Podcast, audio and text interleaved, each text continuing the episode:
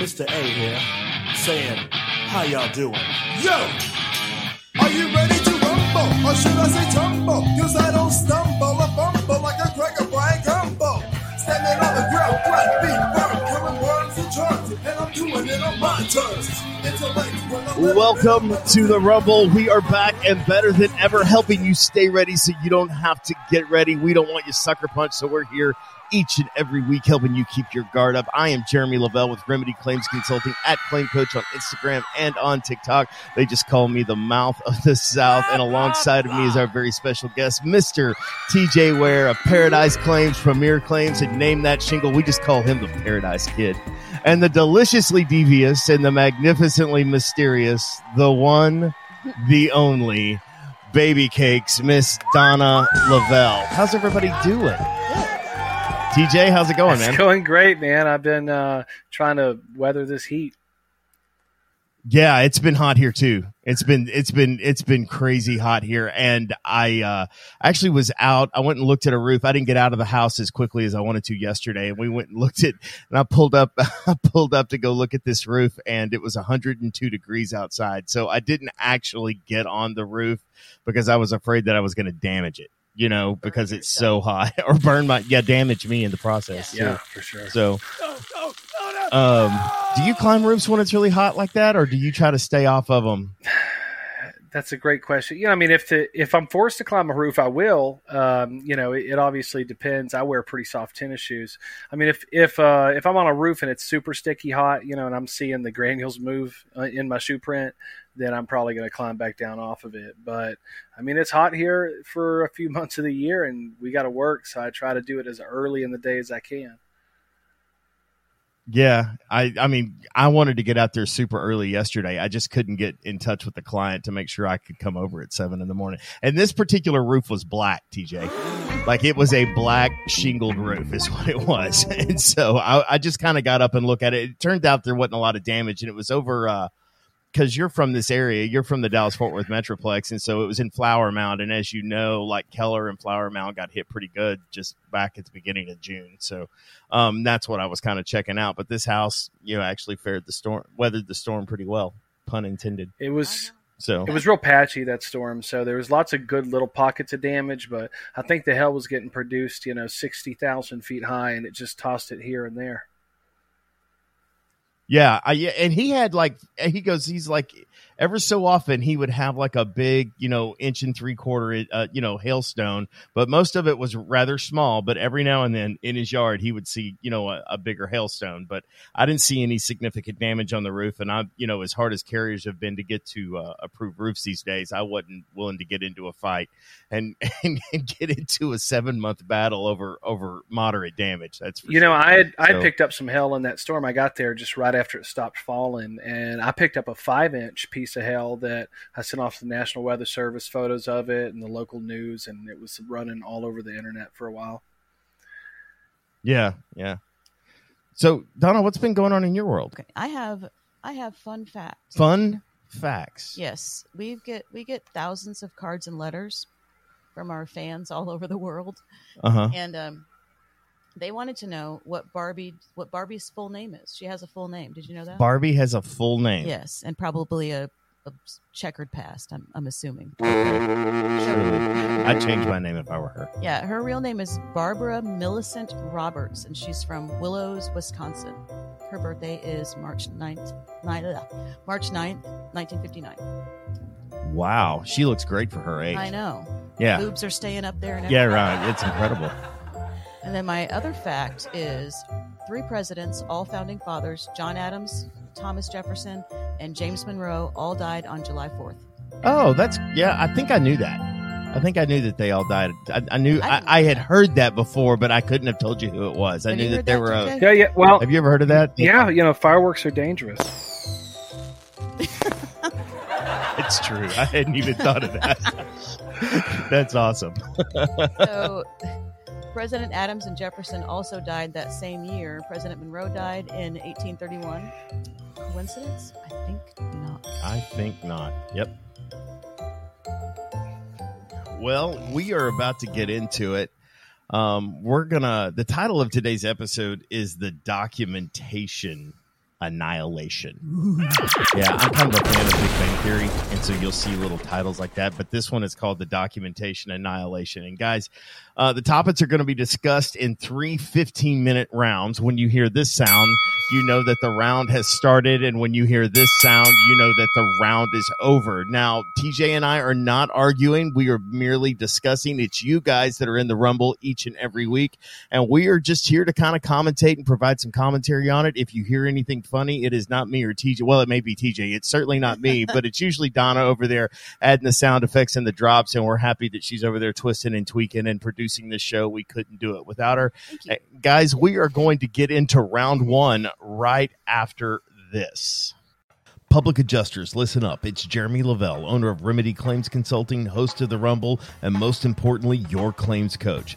Public adjuster training is one of the hardest things to find. Sure, you can take some online seminars, you can show up to conferences, but none of them tailor training just for you until now. Whether you need to learn how to estimate, scope, negotiate, or prospect, I can help you drill down on the skills you want to develop. Maybe you're just starting out and you need to learn the claims process from A to Z, or you're just wanting to help, or you're just wanting help on strategy on a specific claim.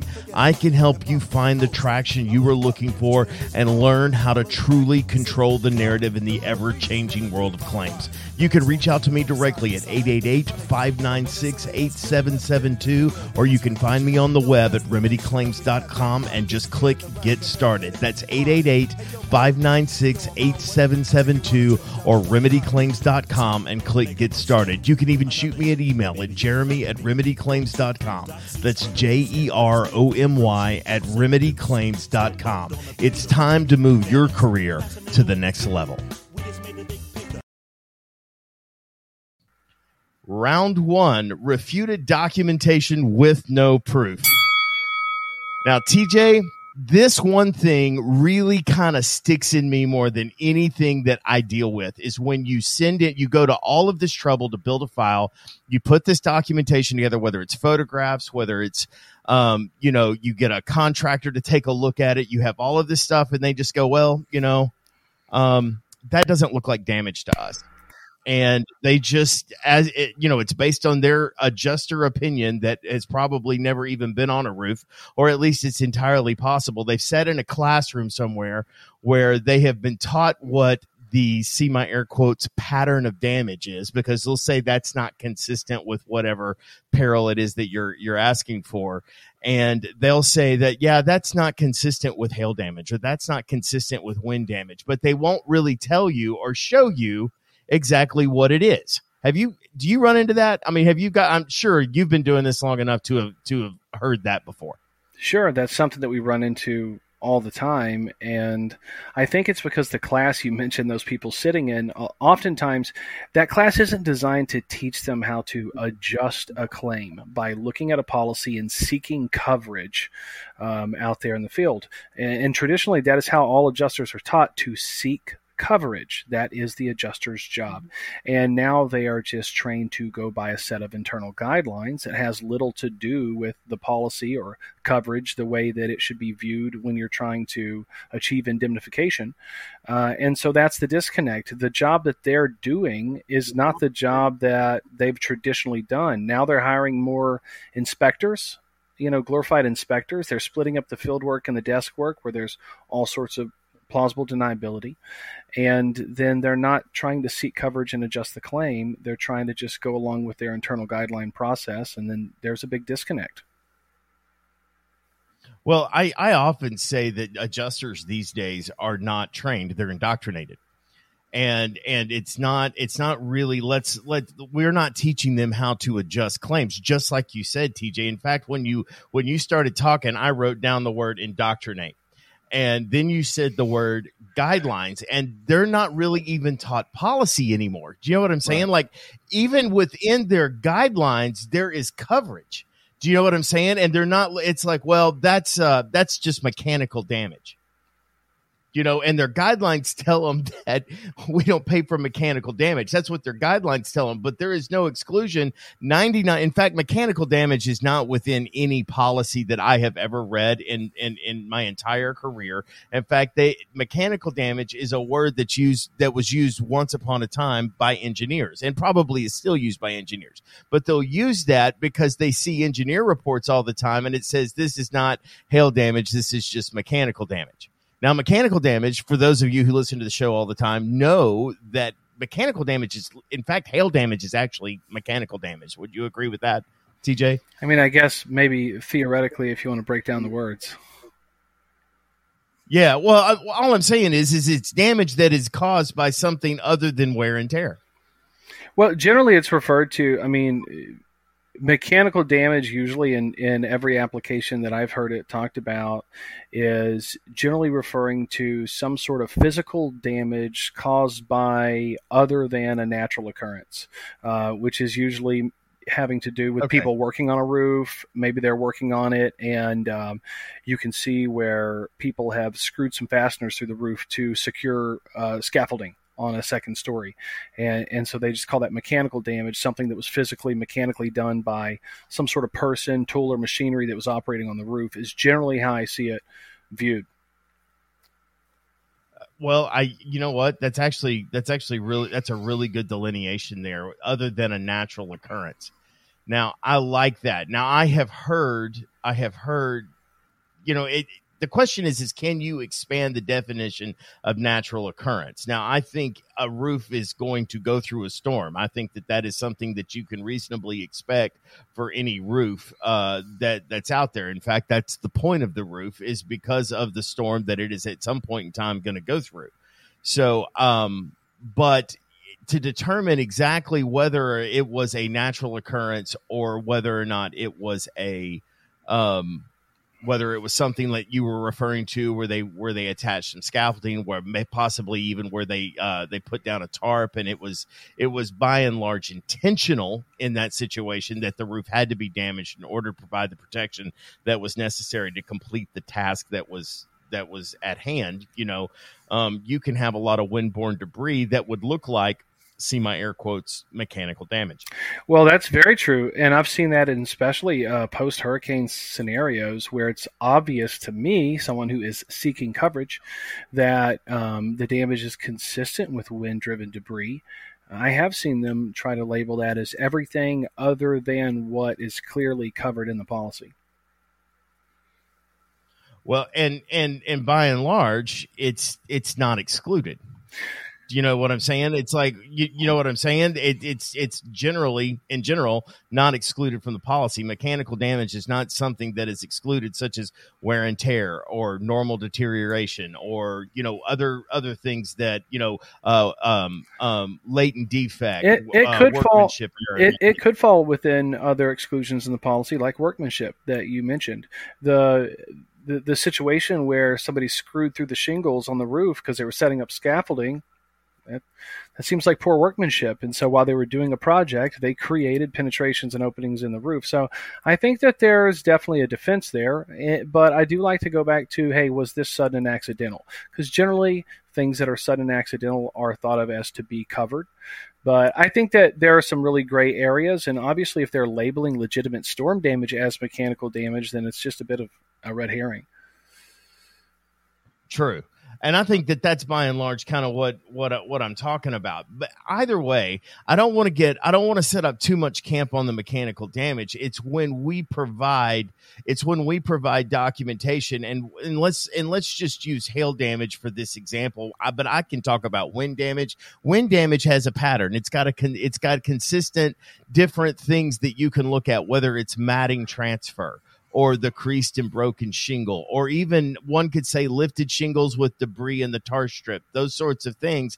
And then they just look at it and go, yeah, that's not wind damage, or yeah, no, that's not that's not hail damage. But my favorite question is like, okay, great. If that in fact is not hail damage, would you please show me an example of hail damage? And I'll just go take pictures of that.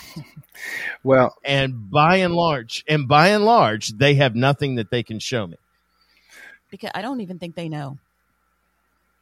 They're being they're being taught what hail damage is, but it's too it's too time consuming to actually find look for it. The- theoretically, what I- theoretically, I, mean, this kind of goes back to we've probably talked before about proof of loss. So you submit a proof of loss, and then now the burden to disprove your proof of loss shifts to the carrier.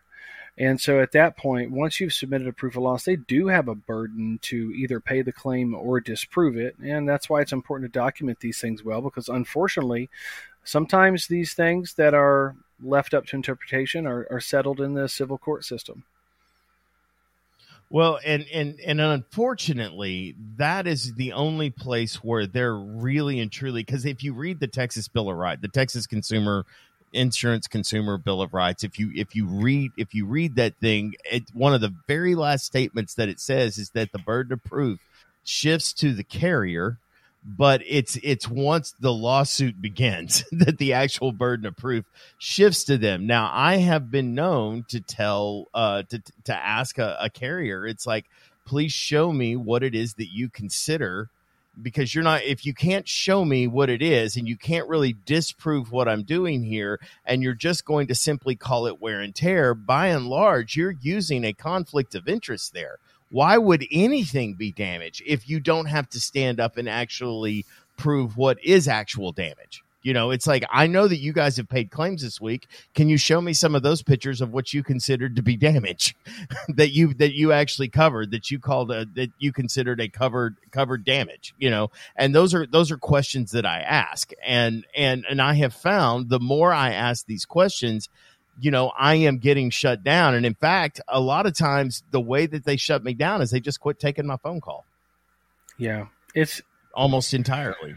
It's an unfortunate situation sometimes. You know, I got out of contracting back in 2018 because I was hitting so much resistance when dealing with uh, adjusters on insurance claims and those types of things. And they more, you know, they speak to a contractor in a state like Texas generally as a courtesy. And they just weren't very courteous anymore. and that's kind of the way that the industry's gone at times, and it's unfortunate. Well, you said something earlier. They're using all of these different people, and I think that this is this is a so perk up, guys. This is a this is one this is one of the things that I think TJ brings out a strategy here, and it's called the plausible deniability. They have so many different layers of people that are involved, and and primarily it's third parties, and the and the biggest third party that you see is the independent adjuster, which, as an aside, I believe is on their way out. I don't think that they're going to you're going to see a lot of independent adjusters out there for very much longer. They're just going to use third party inspection services. And these guys are getting paid this flat rate to go look at the claim, whether it's a ladder service. Um, I remember when I was running claims for the carrier, um, the ladder service was like you know $125, and they would you would call them up if you had a steep and tall roof, and they would come out. And I was even as an even as an independent adjuster was really unhappy with their work product and the way that they photograph and documented things. And so they're getting paid the same whether they find any damage at all. And then they only catalog the damage like hail damage, which further which further steps into now you're determining causation. You're only taking pictures of the damage you think the carrier wants to see or doesn't want to see, and you're leaving out everything else. And I think personally that's a problem too. And I, you know, and and then when it gets to the desk, they don't have anything to work off of. Even when you provide them documentation, all they want to do is go with their report. It's almost like they don't even want the the the the policyholder to try and prove the loss that they're claiming with the documentation that the policy requires. I mean, do you find that to kind of be the pattern as well? Sure, I think that originally, originally uh, the first insurance adjusters were public adjusters. They represented the policy holders to claim the benefits under the policies they had purchased. Over time, insurance companies realized if they control the process, they control the narrative. And because they control the money and the process now, yeah, they're going to go out there. Um, departments of insurance now have put expectations on them to handle claims within a certain timeline. So if they can send their own people out there to do it, people that aren't even trained as adjusters, like you mentioned, then it creates an environment where there's uh, more opportunity for them to pay out less. Well, I mean, I know that you do a lot of work kind of behind the scenes, like with uh with the APA. um, the American Policyholders Association, where you're actually talking to um, the attorneys generals of, of of all the states that that that are represented within the United States. That was a dumb comment, but you're talking to a bunch of these attorneys generals. Um, and and kind of trying to combat some of that fraudulent behavior with them.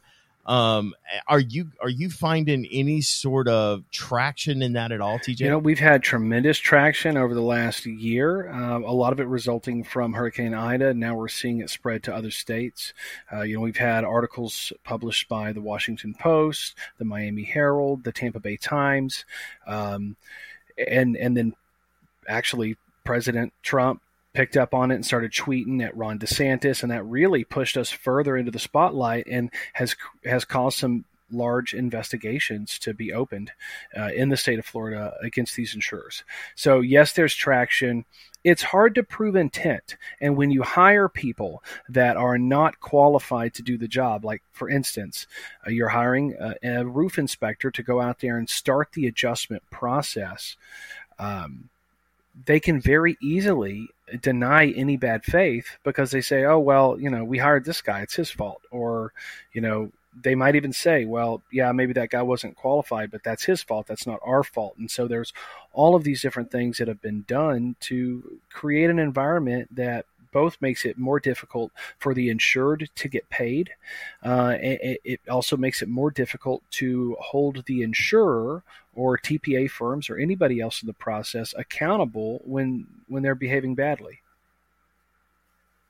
So is there I mean and and that's and that's kind of what I it's like there's so many different layers but, but when you get when you tell people and this is this is complete conjecture but no matter who it is that they're hiring if they're saying i need this sort of results out of the report that you provide me that's how they get the consistency and predictable outcome that they're looking for you know what I'm you know what I mean? It's like I we need to find we need to find hail damage that is, you know, if you find a hail hail mark on a roof, we only want you to take a picture of it if it's bigger than a 50 cent piece. If it's not bigger than a 50 cent piece and it hasn't busted the matting, then then don't bother taking a picture of it. Have you found any of that to be consistent with what you're hearing and sort of as you're kind of up the food chain from the rest of it? Sure, you know, and I've been hearing the whole matting debate for years and it's one of the strangest things I've ever seen or or heard because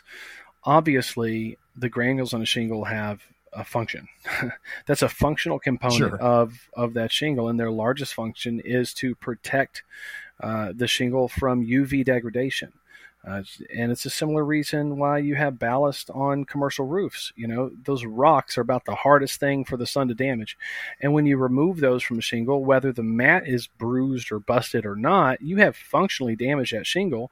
Uh, and that's sudden accidental damage that's covered in the policy. So things like that have done a disservice to a lot of homeowners uh, because now, now they're asking the adjuster not only to determine causation, because I am a big supporter of everybody having to determine causation. How else would we be able to do our job? Number one. Uh, but now you're not only asking him to determine causation, but you're asking them in the field to perform a analysis on this product to see which components inside the product were broken by the hailstone, that doesn't make any sense to me. This guy's not an engineer. He doesn't have a microscope to, to do destructive testing on this shingle to find out. Well, I, I, okay. that was a whole new can of worms that he what? just opened up there for me, and I, I, and I'm and I'm going to I'm I'm going to I'm going to try to try to try to bring it together for what what what I'm driving at there because when you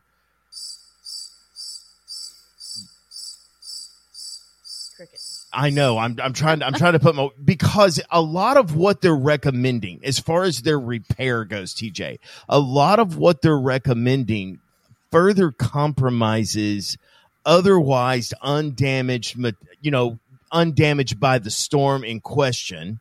You know what I'm saying? Mm-hmm. Like there are shingles during a hailstorm that don't get hit by hail you know, and there, and you're having to manipulate and deal with those shingles that further that that cause a, a level of degradation to that shingle, whether it's, um, you know, the degradation to the adhesive strip, lost granules, other things. It it, it decreases the performance and the longevity of that shingle, and they're offering this, and that's why I believe personally that while most roofs are repairable, they're not repairable and indemnifiable all at the same time and i have and and i and i know i sound like a broken record it is very very difficult to truly indemnify with a repair. It you're going to leave them with less of a roof than they've had even after the storm occurred. You're still looking at damaging that roof further or making it susceptible to further damages. And and and i think that that is really the issue that i argue most of the time when i'm dealing with roofs. And i can get into other situations like siding and and and and paint and we can even get into the interior and all that kind of stuff. But the roof is one of those that it is very difficult to repair and achieve indemnification Yeah, I know. I, I agree. and that's just you know that's just that i mean and and and it's unfortunate and so and a little bit of sympathy towards the carrier you know we probably have some maladjusted premiums for the risk exposure that's there because roofs have gotten really expensive you know what i mean i mean tj i mean they've gotten really expensive to repair and most people can't afford to repair that roof properly that's a you know outside of an insurance. That's a whole topic in its own because, um, yeah, that's a huge issue we're having because there's been an upset in the status quo uh, because of the internet and information from roofers, and the insurers are not used to the loss ratios that they're experiencing with more informed uh, roofing companies and public adjusters out there in the market. Yeah. Well, the next round is really going to be pretty good, baby cakes. I'm not going to lie. This one is going to Finally, we, we're going to have a good round. you finally the last round was really really good um, but i know this one is probably going to land pretty close to tj's camp in um, refuted third party non-biased reports and round two starts right after this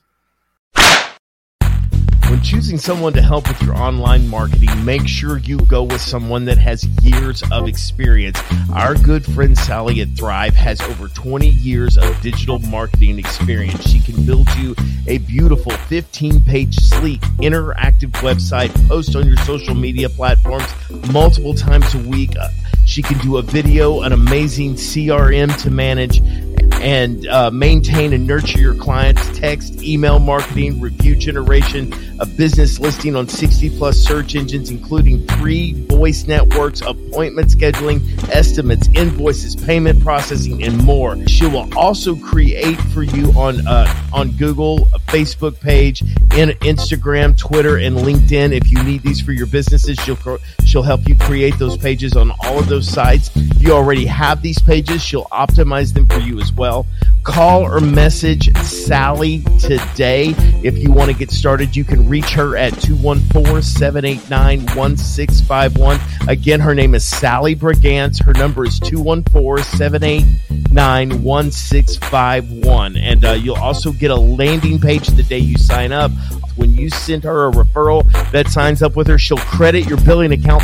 Logos are also available. Um, and she also offers a lead generation service and SEO, search engine optimization, where she can uh, guarantee you to appear on the first page of Google or your money back. It is spelled T H R Y B. And you can find my good friend Sallie Brigance, and that's spelled S A L L I E. Brigance, B R I G A N C E, and she can be reached once again at 214 789 1651. Round two refuted third party non biased reports, and that is a mouthful. So, TJ, you had this brilliant, brilliant idea to start a company called Name That Shingle. And this is just one example, and I'm going to get into some other ones, but I want to go ahead and deal with these shingle identification reports that are out there. And you have this because what we were finding as a guy that was in the trenches, much like yourself, that ITEL, which was the the 800 pound gorilla that everybody had to deal with when it came to material identification that that that was the one that was the one source that you had to go to. And if they came back with something and often their information on their report was dated whether that shingle was available or that product was available or what the grade of that product was. And whether or not it would match or not match. And i'm thinking like hurricane irma and the tiles that were available you know when we had all of those that that that roofing tile damage. Um, i'm thinking about all of those sorts of sorts of things. And you started name that shingle. And and that was something that it was actually a report that most of us on this side of the table could really trust. But when we turn something in that is professionally done professionally researched accurate information they're looking at it and going nope we're not going to take that. The only thing that we'll take is this, and it's extra contractual. It's not in the policy. You're asked to prove the loss. You provide this third party non biased proof because I don't think Name That Shingle sits around and goes, How do we get more roofs approved, boys? Do you know what I'm saying? I don't no. think that that y'all's y'all's y'all's y'all's company vision. Our, fo- our focus, I mean? so, our focus is in just clear, accurate, and transparent information. Uh, and that's exactly the focus, just to provide more information backed up by documentation uh, on a specific product. And so that's that's all we've done. We are agnostic as to how it's applied or used, really, and we try to stay out of that lane. Uh, but I will say that although I see responses all across the industry, whether it's an NTS report or another piece of documentation, uh, you know, that supports uh, the policyholder's position, oftentimes it's rejected and, and overlooked, probably for a number of different reasons. Uh, by and large, across the board, the contractors that have devised a good system of using NTS reports for information about shingles uh, have a very high acceptance rate. And NTS is actually listed as a vendor in all states' internal manuals as well. So, uh, one of the biggest things with the rejection of NTS reports is probably that it's new and these adjusters have only ever heard of our competitor and they don't realize that there's something else out there. That's and, and you know what? That's fair. That's fair. But if you can corroborate it, I mean, because what you're doing is you guys are, ba- if it can be corroborated, then I believe that that the burden of disproving that would then fall on the carrier, and not just to say, uh, "Yeah, we don't accept that." Right, and because at the end of the day, at the end of the day, they ask for proof, and you gave it to them. Absolutely, that's that's exactly right. But you know, you talked a minute ago about indemnification, and how often is the adjuster on the other side like thinking about indemnification? That's not what they're thinking about in the same way that you are. So there's a there's a big disconnect in the entire process. True, I I I get that. I get that. Um, you know, and I and I don't necessarily want to get into. Uh, I mean, one of one of the things that I see where it's it's really kind of refuted when is when you let's let's both agree. Can we can we agree on this, TJ, that not all thirty year shingles are made alike? Sure. I mean, and and I'm guessing you would probably know better than I would. I don't buy a lot of shingles, but there's probably different prices for 30 year laminate shingles. Absolutely. Well, there's is that fair? How about how about I'll I'll try you one more difficult. Jeromy, what's a 30 year laminated shingle? well, I, I, know what, what I think one looks like. Do you know what I mean? But you, so, but you can't. I mean, but, but, you can't go buy one right now. Oh, oh yeah. Okay. There's no thirty. Okay. What, there hadn't what, been thirty year in existence what, for years and years. Every package down there will say lifetime laminated shingle.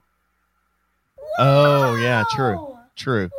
So where where did this year thing come come across? How did that how did that come about? So that is how they well, and you know, maybe 15 20 years ago it was real common. You had a 3-tab shingle that was generally a 20-year product.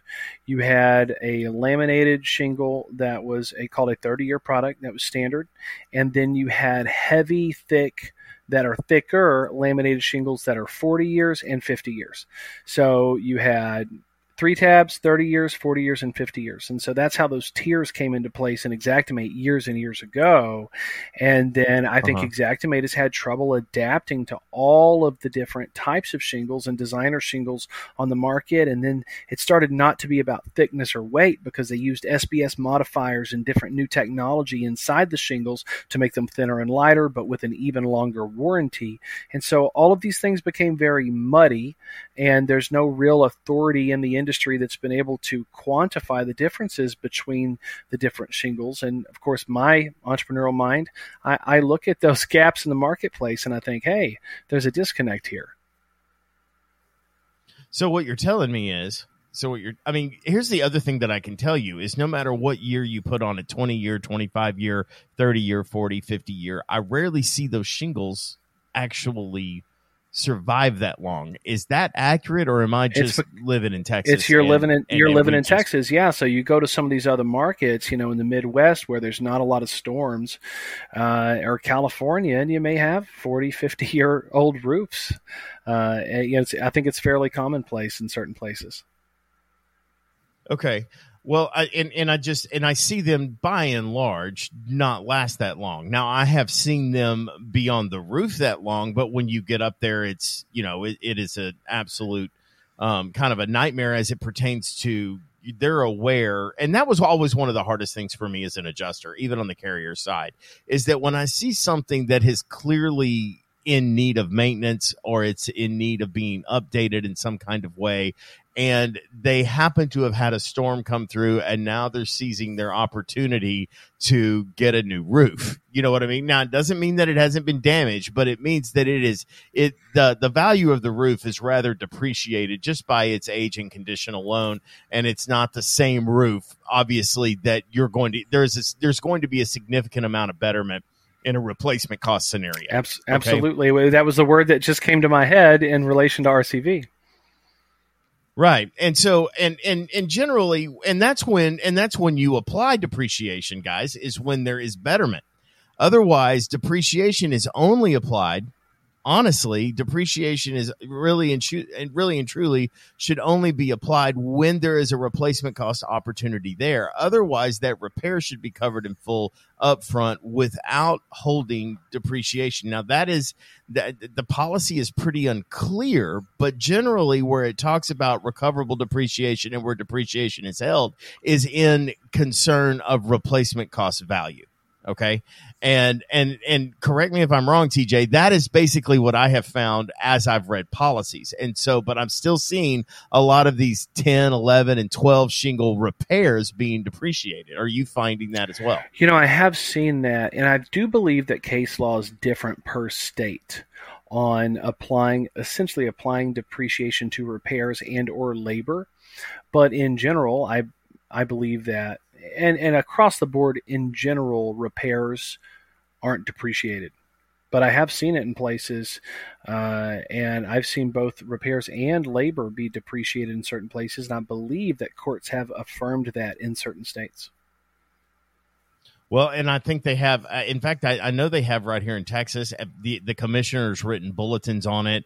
I know that Oklahoma has got some of the same language and case law in their statutes and um and and their provisions as far as how things are to be handled and what. Now, I don't have any problem in a replacement cost situation where they depreciate labor. Now, I don't know how you depreciate something that doesn't exist. That's always sort of my question. But fair enough. Okay, I get it. I understand that labor is generally the heavier burden above and beyond material. And we we certainly want and what they're owed, is the actual cash value of the roof, and that actual cash value of the roof it doesn't have any labor attached to it, so it makes sense that that labor would would then be depreciated because if you don't fix it, why would I pay you for pay you for labor that you're never going to perform? And so there's a level of that that I get, but you know, I I also kind of understand it from the insurance point of view. If we fully depreciated these things 100% accurate, it would be very hard to get repairs started in some situations. And so I don't I don't find myself in too many depreciation arguments to be honest with you because most of what I deal with is there is replacement cost available and I don't and I don't really wrestle with that too much, but one of the things that I have seen you know, kind of falling back to the report things is when you see a carrier is your shingle has uh we have we have located your shingle at, you know, this national supply house and uh you can buy this shingle at this price. And I have roofers all the time call me up. It's like, can you get around this? And I was like, do you have something against buying shingles for less money? and that's always sort of my question is like do you have is there something against getting it for less money and but but my but where i defend roofers is is have they shown you an itel report showing you that that the shingle that is on that roof is actually available at that price? And i and i noticed that they don't do any kind of reporting whether it's with name that shingle itel or whatever else may be out there is that they're not truly identifying the shingle to determine what the actual price is at one of these national warehouses.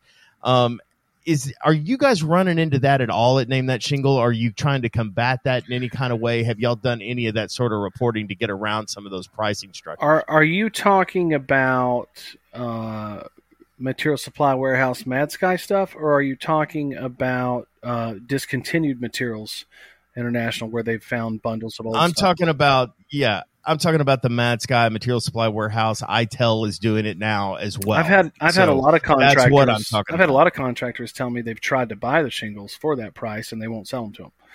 Um, that almost that that's done out there in a lot of ways just for the carriers to justify paying out a, a lower rate. Uh, and then I've I've had I've seen a lot of people overcome that because they have supply accounts with certain suppliers and they pay a certain price and and that's that's what's built into their component pricing. So I've I've rarely seen people stuck with those um, those prices, and I've I've seen them. I mean, you can use Xactimate and put in your prices into your materials. Uh, you know, just like uh, I mean, you know, you can go down to the component level and break down the item and put an accurate price in, and then usually put that forward in in front of uh, an adjuster. And I've seen a high success rate. I have too. The other thing that I've seen is them not being able to meet the deliver the the, the product the delivery of the production schedule. So we need to have these shingles, lo- you know, landed on the driveway by this day, and the day that you can deliver them by is not working for our production schedule. And because the policy owes for a prompt repair, you know what I'm saying? Like you have to have. I mean, that's one of the things that they owe for. If the shingle is not available in the timeline in which they can get the repair done, then then you can get around that pricing but I have not confirmed that with my own efforts as I'm not a roofer and trying to order those shingles myself. So I, I couldn't confirm that. But if you guys run into that and try that and it works, uh, let me know. If the po- if the Um, policy doesn't specifically mention a particular vendor for the products, then the policyholder is not beholden to use that vendor. Sure. Um, I just think that it's it's more of the carrier trying to set the value of the loss. I, I think that that's really and and I get it. Look, if I'm if I'm an insurance carrier and I and somebody doesn't stop me from setting the value of the loss and they're going to allow me to do that, then I'm certainly going to do it. I mean, that's something that I would that I would certainly try to do if nobody stopped me. You know, um, and uh, and I, I I just love how they shroud it with you know customer service efforts. We've actually went we've taken the time to source the shingle for you, and I've and I've seen that before, but um, neither here nor there. Um, I've also run into um, one of the other things that I've run into, and I this just happened recently. I turned in a HailTrace report that confirmed damage at a location and this carrier would not look at it. In fact, they pulled their own version of it from from AccuWeather, and AccuWeather did not confirm hail at that location on that date, so they would not extend coverage, despite the documentation that I provided. Um, You can only I'm going to be you can only prove the existence of something. You can't prove the non-existence of something. Negative. well, and if it's not on what they're saying is if it's not on their report, then it didn't happen. That's kind of what it is, and it doesn't really matter what sort of doc. Yeah, I know, and it's like just because they didn't confirm it didn't doesn't mean it didn't happen. But this guy, I was like. Can you look at the documentation? And it's like he goes, "I've looked at your documentation." I said, "Well, what do you think?" He goes, "Well, I just think whatever the notes say." I mean, literal. That's that's word for word, and I've actually got that on a recorded conversation. I think I think whatever the notes say. It's literally what he told me, Wow. and I just and I was flabbergasted by that. No matter what documentation that I provide, it's not really going to matter what you don't care about our our effort to prove our own loss. You simply just don't care about it. And that's kind of the point of this round is we're going to this effort and a lot of times these insureds are are going into their own pocket to provide this documentation to prove their loss and it's just simply not being looked at that that's that needs to be addressed, I believe, because the opportunity to prove the loss is certainly rests with the insured. Something like that would probably fall more under the purview of the insurance commissioner in a state. And but the, but the insurance commissioners are usually they're kind of like pharmaceutical executives at the head of the FDA. they're insurance industry guys. Uh, it's a revolving door. It is. And so uh, the interests that are looked out for in the uh, office of the insurance commissioner are often not for the p- policyholder or the consumer. It, based on based on my learning and knowledge uh, and the people I've met and, and the things I've worked on. I would I would completely I, so it does need to fall with the uh, it does need to fall with the, the departments, yeah, of, the insurance, departments yeah. of insurance, and and it does need to, it, and that's where we need to direct it. I mean, whether it's through filing complaint, which doesn't really work very well, it's just trying to get some sort of authority to appeal to when we know that we've we've done what the policy has asked us to do, and it just seems like there's just no real authority to appeal to. Or get if you can get someone to actually look at it with with an eye toward coverage. Yeah, and and and basically most adjusters most adjusters are required to look at a loss with an eye towards coverage. I mean, that's part of the code of conduct. I know in Texas, it's also part of the code of conduct in Florida and many other states. These are just ones that I know of offhand. Most most adjusters are required to look at a loss with an eye towards coverage. Right, and that's what I'm saying to seek coverage, you know, and and that's how that's how adjusters are traditionally taught to look at the policy, look at the condition of the situation uh, at the property, and seek coverage uh, in you know within the bounds of the policy. Right. Um, well, in a in a carrier's world, they love to set the value of the loss. They love to do that, and most of us are found um, at some level. You know, I mean, there's no other way to do it, but otherwise, you know, um, playing the carrier's game, and we're actually going to get into that next in round three, which starts right after this. The Pain of the Claim is looking for sponsors, and we would love to promote a business that provides services or equipment to public adjusters, restoration companies, and roofing contractors and general contractors. Examples would be like safety gear, roofing related products, restoration equipment, payment services, CRMs, reporting services, expert services, anything like that. We want to help you tell your story and get you together with the people that really need your help. So give us a call. We can we can get your name out there and we can grow with you. Round 3, the misuse of estimating software. Look, there have been multiple people across the industry and one really kind of pops into mind uh, there's a couple that pop into mind whether it's um, jen silver who did one price one model. She also um, steve patrick has talked about lump sum estimating. There's been a lot of this stuff that's gone on that we've attempted to basically kind of depart from using Xactimate as a pricing platform to determine the cost of uh, the cost of repairs, and carriers tend to want to just drill down and just use Xactimate or Symbility. Now, there's a lot of commentary out there about the difference or the better of the Xactimate or Symbility, but I'm just curious, TJ, kind of where do you fall as it pertains to setting these values and estimating loss? You know, I think that whatever the pricing tool that you're using, it's just a pricing tool, and it all has to do with the way the users are using it. And I do see what I consider to be inappropriate usage of the settings and applied line items in Xactimate by representatives from the carrier side. Uh, but you know, I'm fine with Xactimate. I think that I think that lump sum in theory, you know, should work, but in practice, I haven't seen it work that well in a lot of cases, despite people going out there and being verbal advocates for lump sum. I happen to know that a lot of those verbal advocates can't get their stuff paid without it being broken down and itemized and eh, in a way, maybe that's just a, a little bit of a sense of due diligence on the part of the carrier. I've never understood what it hurt to use the industry standard software. It, I've always felt like it helped me to use that product. Um, and I think that there's a legitimate way to use it and an illegitimate way. And I've sent all my people to certified um, Xactimate instructors to become certified. And I've reached out to uh, Xactware many times for clarification on things and items. And I think that when it's used properly, it's a good tool. I I completely agree with you. I find Xactimate to be incredibly accurate, at least based on how much money that you know when it spits out the number at the end of the report. When it spits that number out, can the contractor get the job done and we have enough money? By and large, I have found that to be the case.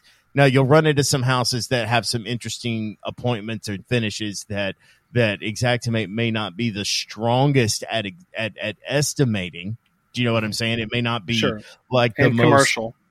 Well yeah commercial. And and i have seen some trades tend to be you know a little skinnier than the others whereas you've got a little bit of you got a little bit of meat on the bone and roofing. It tends to be a little bit skinny maybe on cabinets and paint and drywall and those kinds of things you know. But by the time you get to the end where it's fat in one area and skinny skinny in the other we can do enough rob and peter to pay paul that when we get down to the final number that there's enough money there to actually get the work done. Do you know what i'm saying? And and when they when they look at it and you try to estimate it and you the deal with these estimating softwares is you have to include the labor actions. If you're not including all of the labor actions you're obviously going to get a smaller number which is the issue primarily with Symbility and people not liking that program is because those estimates, you know, a 13 line item estimate in in Xactimate may need to be 25 or 28 line items in Symbility by the time you add all of the the different labor actions because they don't have as inclusive of line items like Xactimate does. And so getting them to look at and accept what would be the w- most widely accepted estimating software or to use it properly, I have seen a lot of that. It's like we're going to go with our estimate no matter what you show, no matter what you present to them, no matter the details that are in there, the white papers that you can even present from the software from the software developer, they still like it the way that their guidelines say do it. I mean, if you're a public adjuster in this scenario, then you know I think there's a lot of a lot of things that you can argue uh, about their settings and, and their internal process not being outlined in the policy. Um, if you're a homeowner and you're a party to the contract, then I believe you have probably more ability than anybody to say, "Hey, pay me, or I'm going to sue you." Um, but if you're a contractor, unfortunately, it can be really challenging if you're struggling with an indifferent or inflexible adjuster. What exactly? Exactly. Especially when you're actually providing a, a fair price to what's going on. You know? And and I, I recently settled a claim for one of my clients and um and he chose not to go with the original roofing company that he had talked to. Now he had no signed contract. He just, I mean, there was a guy that knocked on the door that alerted him to the damage. He ended up not signing a contract with him. He goes, "Do I have to use that guy?" I said, "Well, no, you don't have to use him. You can use whoever you want to. But remember this." And I kind of explained the whole recoverable depreciation scenario to him. I said, so you can go out for bid if you want to, but your best thing to do is hand that estimate over to that roofer because there's no real way. I mean, the only way to actually profit off of this situation would would involve you committing fraud in some kind of way. So I if you've with got that. Self-destruct sequence activated. oh okay, then then jump in. Go ahead. Was it in the state of Texas? Yes, it was. Does the homeowner have a roofing license? No. He don't need one because there's not any licensing for roofers Right. or general contractors in the state of Texas. So if he wants to be his own GC and sub it out to a roofer, there's nothing in the laws in the state of Texas or in the policy that prohibits him from doing that. So how do you, if they ask for an invoice, how do you get around the fact that they provided you an invoice that's less than what the RCV value of the claim was estimated at? That's my invoice. I'm the contractor. That's my Oh, sub. You don't get my saying. sub invoice. So I'll Oh, put in my gotcha. invoice for the total cost of the claim. I mean, it's it's simple. It seems simple, right? But I knew the day that deductible law came out, I knew that wasn't really enforceable in the state of Texas because Uh-huh. there's other laws that create an environment where there are many legal ways for somebody to handle their own claim. And I've run this by uh, both attorneys and regulators, and everybody says, "Well, yeah, I mean, there's no licensing. There's nothing to stop someone from doing that, especially in a place like Texas where there is no licensing." And so they can write an invoice and, and get paid. Now, if a roofer's house gets hit, he's always going to do that no matter what. And the fact that he has a roofing company doesn't mean anything because there's not any licensing or anything. Right? Could he do it for himself? He could do it for himself. Sure. Absolutely, absolutely. And there's and they would, wrong- and they do. and they but- have. yeah, right. but you know where they get into a problem when a homeowner tries to do that if they're not very sophisticated and they don't feel confident in what they're doing they, then they could make it appear uh, to come across in a way that they're doing something fraudulent which of course is not good and certain policies say that they want a deductible check so in that case i've had many people call me and ask me what do you do i say write yourself a check if it says you have to have a check then write yourself a, a check for the deductible if that's a part of the policy Right, right, right, right, right. I and about the only one that I've seen do that. There's only one carrier that I've seen actually require any kind of proof on the deductible being paid. I have not, as long as I have worked claims in the state of Texas, ever been required to prove that the deduct- deductible has been paid, except for one time with one carrier. And i've seen and it i've seen worked- it probably 15 or 20 times Have you? I, just Mm-hmm. it's just not something that comes up a whole lot. I've not I've not seen that proven. I I am more likely to see roofers require that you pay your deductible because they want the money on it. You know what I mean? They're tired. uh, There's a lot of them that are tired of absorbing the deductible and having to compete within the marketplace for that. But yeah, there are a lot of carriers that will request a check uh, paid and cleared from the roofer's bank for the deductible before they receive the release of depreciation. Now, there's ways to fight about it, but some of the policies do contain verbiage since the Texas law change about deductibles. But like I said, there's still legitimate workarounds. Uh, I do think, in general, that I mean, I'm pro licensing personally.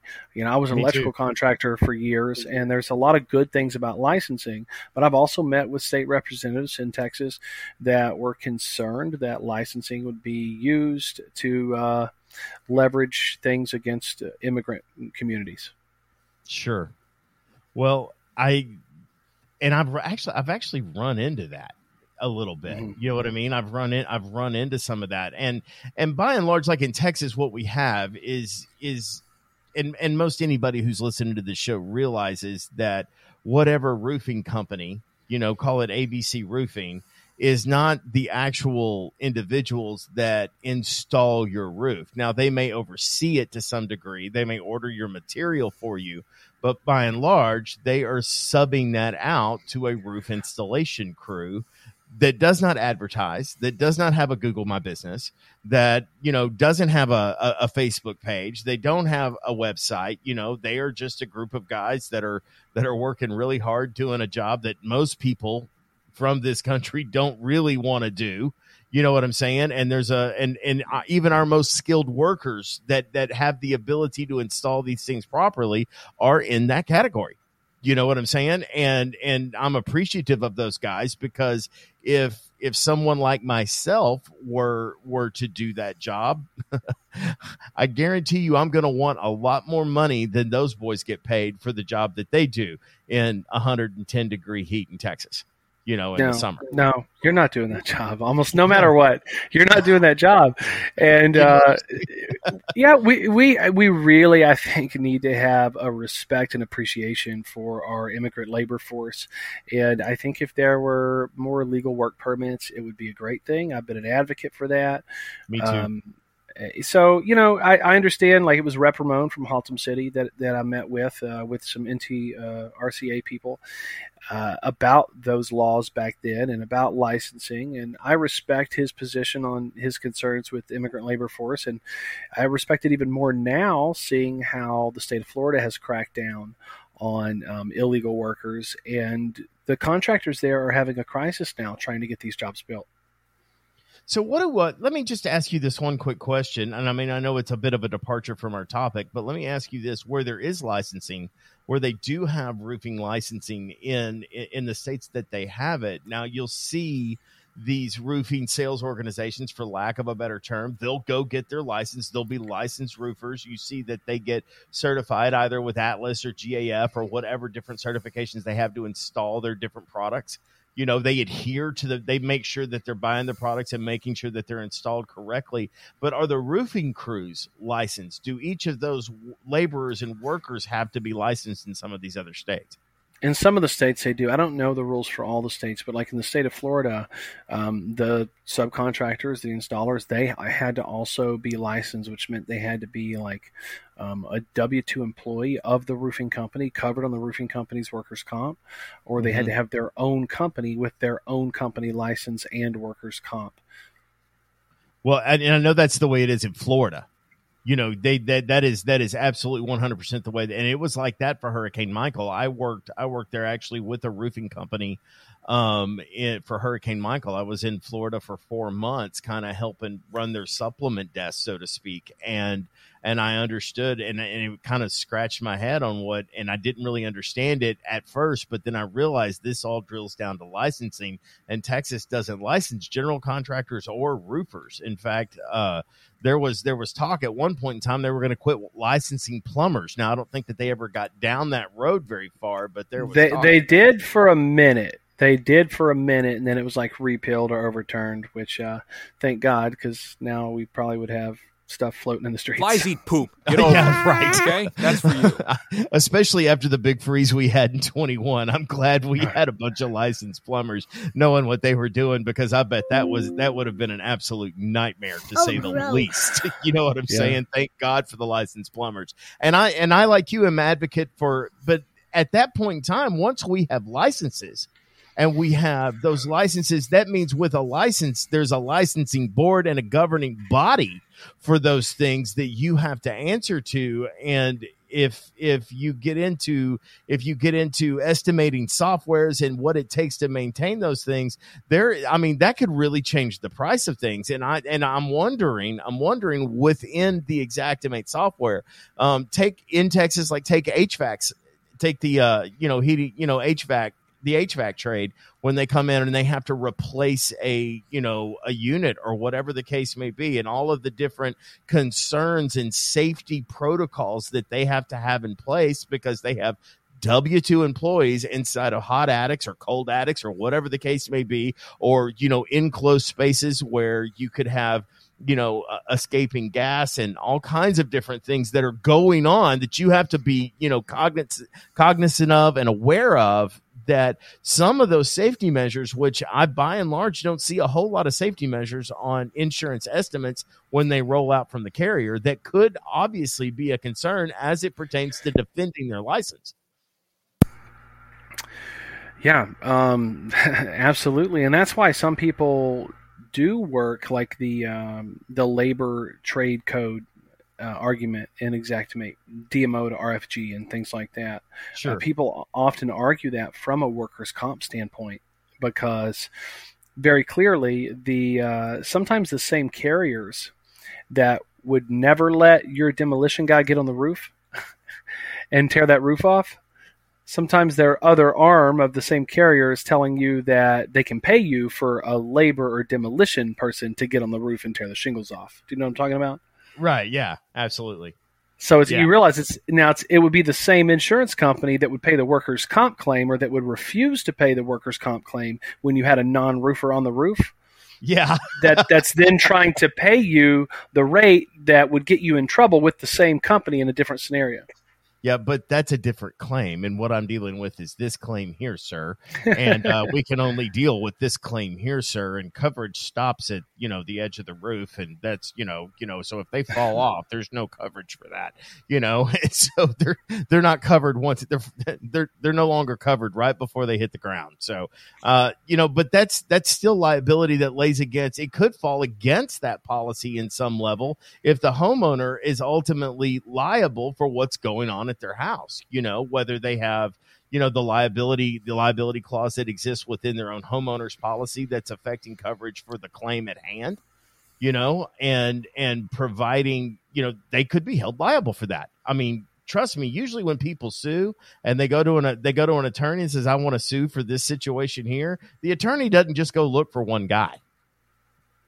He's looking for everybody that could be involved, anybody that might be liable, especially in a moderate comparative state where they assign percentages of liability to people. So, Well, and I, I, I and, don't want to and when it comes down to it, it's those people's insurance companies they're going after. Sure, absolutely. Anybody who's got some sort of liability coverage, that's who they're going after, and that's and that by and large is what is what drives you know those sorts of whether it's lawsuits or, or liability claims. Let's just say it's liability claims. I want to be clear. I'm not an attorney, and nothing I say should be should be construed as legal advice in any kind of way because I did not go to law school. I barely went to regular school. So anyway, um, well, that's going to do it for this episode of the Rumble. TJ, do you have any final thoughts, any parting messages, any nuggets of wisdom you want to leave us with? Nope, just that it's great to see you two today. Oh, it's great to see you too. How's Miss Jackie doing? She's doing good. We're all staying pretty busy and hot. Yeah, I bet.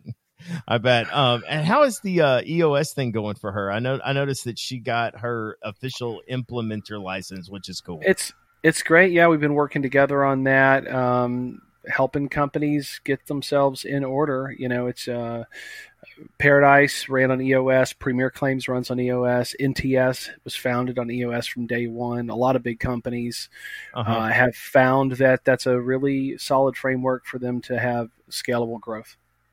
Well, I mean, one of the things that we want to do is uh, what we want to do here on the Rumble is because one of the while we all work claims and focus on claims, one of the things that I know that Donna and I struggled with when we were establishing Remedy Claims was infrastructure of the firm. Like I knew how to Sure. work claims. Mhm. I knew how to work claims. I didn't have any problem with working claims. It's all of the other stuff that comes with running the business and and having that plan is really critical. So I know that we want to have uh, Jackie on at some point in time and kind of talk about some of those struggles and and and I and I believe that it will be something that a bunch of people really and truly listen to because I know there's a lot of questions out there. And uh, Very very common problem. Very common problem for small business. Yeah, it's you know, and and just real quick before I let you go, TJ, is is there is there an EOS model that exists for the guys that are just kind of solo or they work maybe with their spouse, that kind of thing? Is there some kind of model that you guys can employ and help those guys out with? You know, really, um, you know, we can help people implement some specific principles uh, and personality assessments. Right, people right seat. That's a big part of these things for starting or creating something that's scalable. But really, EOS works better um, once you've got a handful of people. I think most companies probably probably have ten or close to ten employees total. A lot Sure. of companies that adopt uh, EOS, and because the accountability is spread out amongst a lot of different people, and it's designed that way, you have to Mhm. have multiple people to spread that accountability a- across. Sure, sure. Well, we're excited to talk to her about that, and I'm sure that's going to be in a future episode at some point in time. But uh, guys, we will be back next week, and in the meantime, stay ready so you don't have to get ready, and we will see you on the next one. I got my hand on the hammer, ready to ram you like the fire slammer jammer. Yes, we're coming up, don't even try to diminish it. I won't start it, but I damn sure will finish it.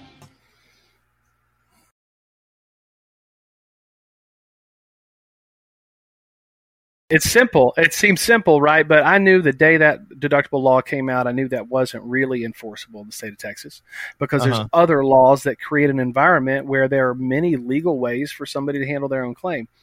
And I've run this by uh, both attorneys and regulators, and everybody says, well, yeah, I mean, there's no licensing, there's nothing to stop someone from doing that, especially in a place like Texas where there is no licensing.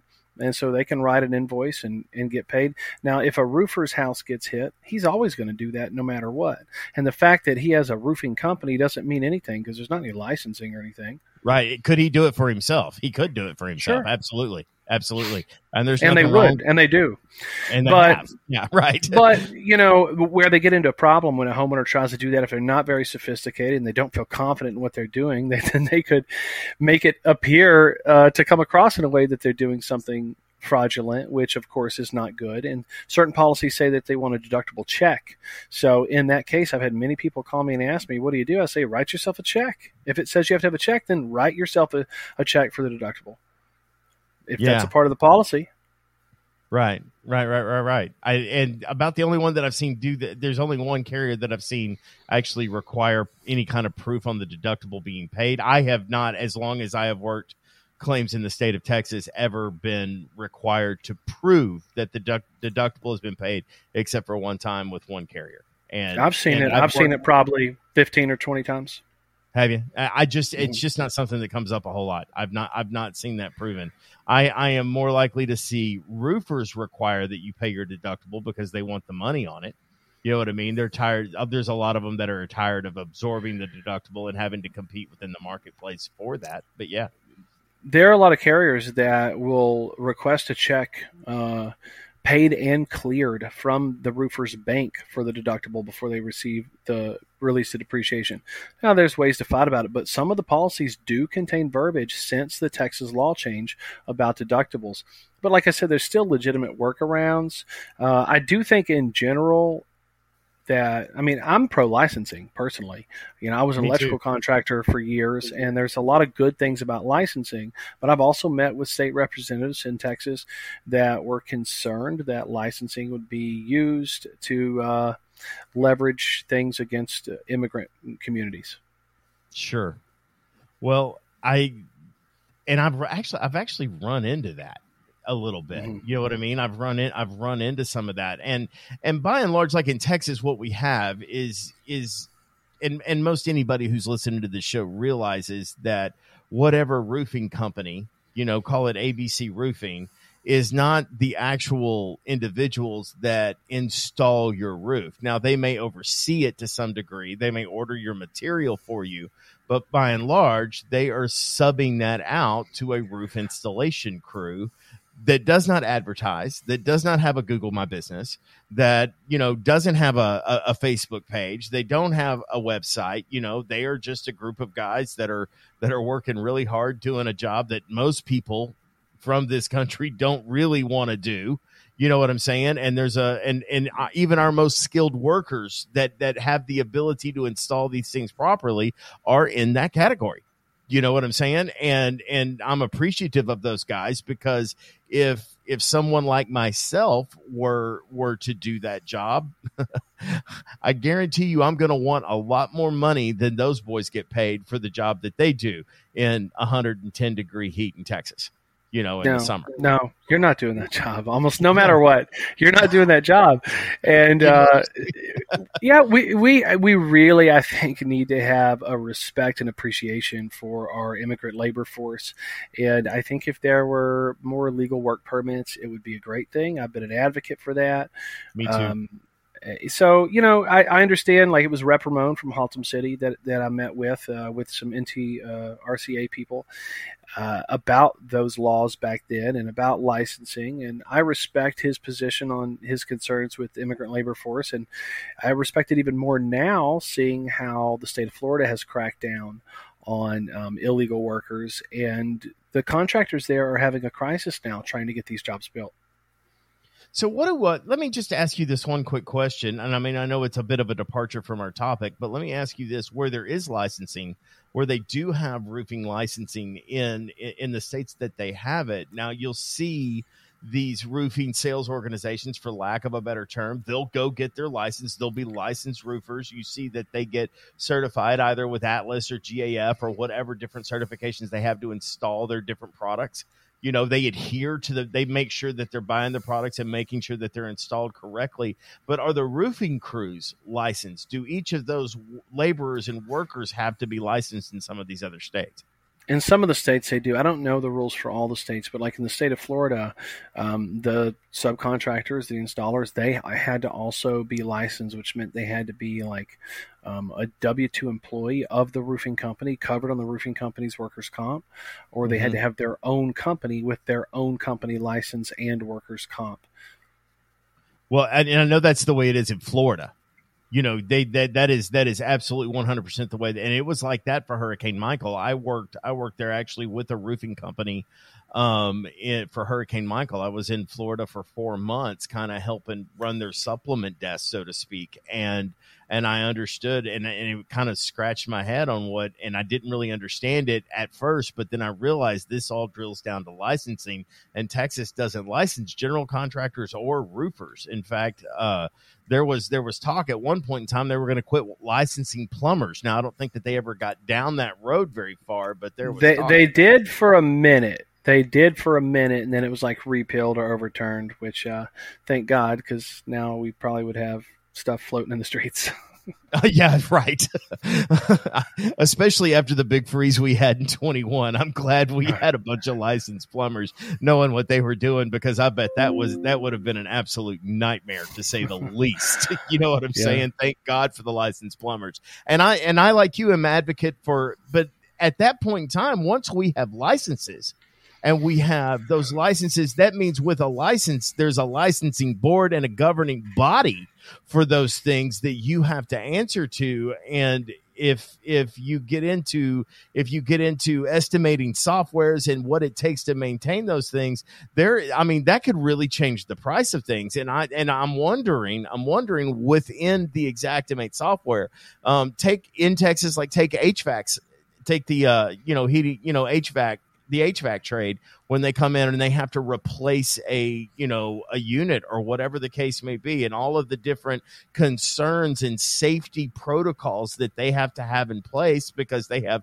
W 2 employees inside of hot attics or cold attics or whatever the case may be, or, you know, enclosed spaces where you could have, you know, uh, escaping gas and all kinds of different things that are going on that you have to be, you know, cognizant, cognizant of and aware of that some of those safety measures, which I by and large don't see a whole lot of safety measures on insurance estimates when they roll out from the carrier, that could obviously be a concern as it pertains to defending their license. Yeah, um, absolutely, and that's why some people do work like the um, the labor trade code uh, argument in Xactimate, DMO to RFG, and things like that. Uh, people often argue that from a workers' comp standpoint because very clearly the uh, sometimes the same carriers that would never let your demolition guy get on the roof and tear that roof off sometimes their other arm of the same carrier is telling you that they can pay you for a labor or demolition person to get on the roof and tear the shingles off. Do you know what I'm talking about? Right. Yeah. Absolutely. So it's, Yeah. you realize it's now it's, it would be the same insurance company that would pay the workers' comp claim or that would refuse to pay the workers' comp claim when you had a non-roofer on the roof. Yeah. That that's then trying to pay you the rate that would get you in trouble with the same company in a different scenario. Yeah, but that's a different claim, and what I'm dealing with is this claim here, sir. And uh, we can only deal with this claim here, sir. And coverage stops at you know the edge of the roof, and that's you know you know. So if they fall off, there's no coverage for that, you know. So they're, they're not covered once they're, they're they're no longer covered right before they hit the ground. So uh, you know, but that's that's still liability that lays against. It could fall against that policy in some level if the homeowner is ultimately liable for what's going on at their house you know whether they have you know the liability the liability clause that exists within their own homeowners policy that's affecting coverage for the claim at hand you know and and providing you know they could be held liable for that. I mean trust me usually when people sue and they go to an they go to an attorney and says i want to sue for this situation here the attorney doesn't just go look for one guy He's looking for everybody that could be involved, anybody that might be liable, especially in a moderate comparative state where they assign percentages of liability to people. So, Well, and I, I, I and, don't want to and when it comes down to it, it's those people's insurance companies they're going after. Sure, absolutely. Anybody who's got some sort of liability coverage, that's who they're going after, and that's and that by and large is what is what drives you know those sorts of whether it's lawsuits or, or liability claims. Let's just say it's liability claims. I want to be clear. I'm not an attorney, and nothing I say should be should be construed as legal advice in any kind of way because I did not go to law school. I barely went to regular school.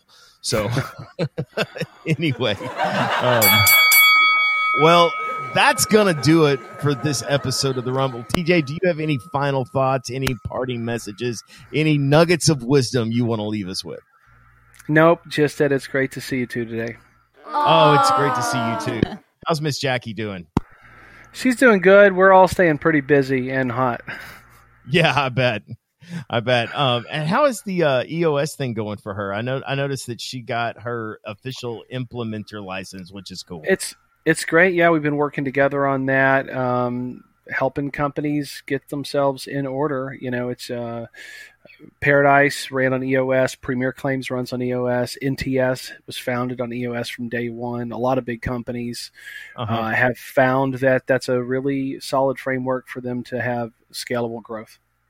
Well, I mean, one of the things that we want to do is uh, what we want to do here on the Rumble is because one of the while we all work claims and focus on claims, one of the things that I know that Donna and I struggled with when we were establishing Remedy Claims was infrastructure of the firm. Like I knew how to Sure. work claims. Mhm. I knew how to work claims. I didn't have any problem with working claims. It's all of the other stuff that comes with running the business and and having that plan is really critical. So I know that we want to have uh, Jackie on at some point in time and kind of talk about some of those struggles and and and I and I believe that it will be something that a bunch of people really and truly listen to because I know there's a lot of questions out there. And uh, Very very common problem. Very common problem for small business. Yeah, it's you know, and and just real quick before I let you go, TJ, is is there is there an EOS model that exists for the guys that are just kind of solo or they work maybe with their spouse, that kind of thing? Is there some kind of model that you guys can employ and help those guys out with? You know, really, um, you know, we can help people implement some specific principles uh, and personality assessments. Right, people right seat. That's a big part of these things for starting or creating something that's scalable. But really, EOS works better um, once you've got a handful of people. I think most companies probably probably have ten or close to ten employees total. A lot Sure. of companies that adopt uh, EOS, and because the accountability is spread out amongst a lot of different people, and it's designed that way, you have to Mhm. have multiple people to spread that accountability a- across. Sure, sure. Well, we're excited to talk to her about that, and I'm sure that's going to be in a future episode at some point in time. But uh, guys, we will be back next week, and in the meantime, stay ready so you don't have to get ready, and we will see you on the next one. Got my hand on the hammer, ready to ram you like the fire slammer jammer. Yes, we're coming up, don't even try to diminish it. I won't start it, but I damn sure will finish it.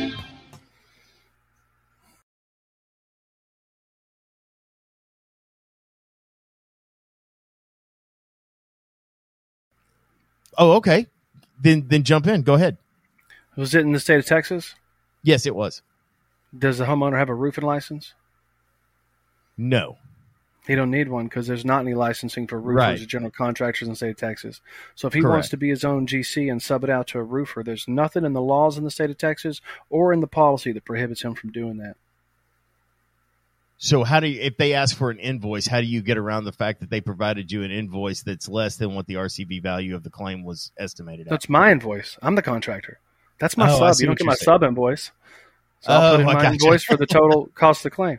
I mean, it's no, it's not. I mean, I'm not joking. You're laughing, but it's perfectly legitimate. No, It's no, you're right. You're right. I I laugh If a it's- roofer- it's, if it's a, a it's it's simple. It seems simple, right? But I knew the day that deductible law came out, I knew that wasn't really enforceable in the state of Texas because Uh-huh. there's other laws that create an environment where there are many legal ways for somebody to handle their own claim. And I've run this by uh, both attorneys and regulators, and everybody says, "Well, yeah, I mean, there's no licensing, there's nothing to stop someone from doing that, especially in a place like Texas where there is no licensing." And so they can write an invoice and, and get paid. Now, if a roofer's house gets hit, he's always going to do that no matter what. And the fact that he has a roofing company doesn't mean anything because there's not any licensing or anything. right. Could he do it for himself? He could do it for himself. Sure. Absolutely, absolutely. And there's and they would, wrong- and they do.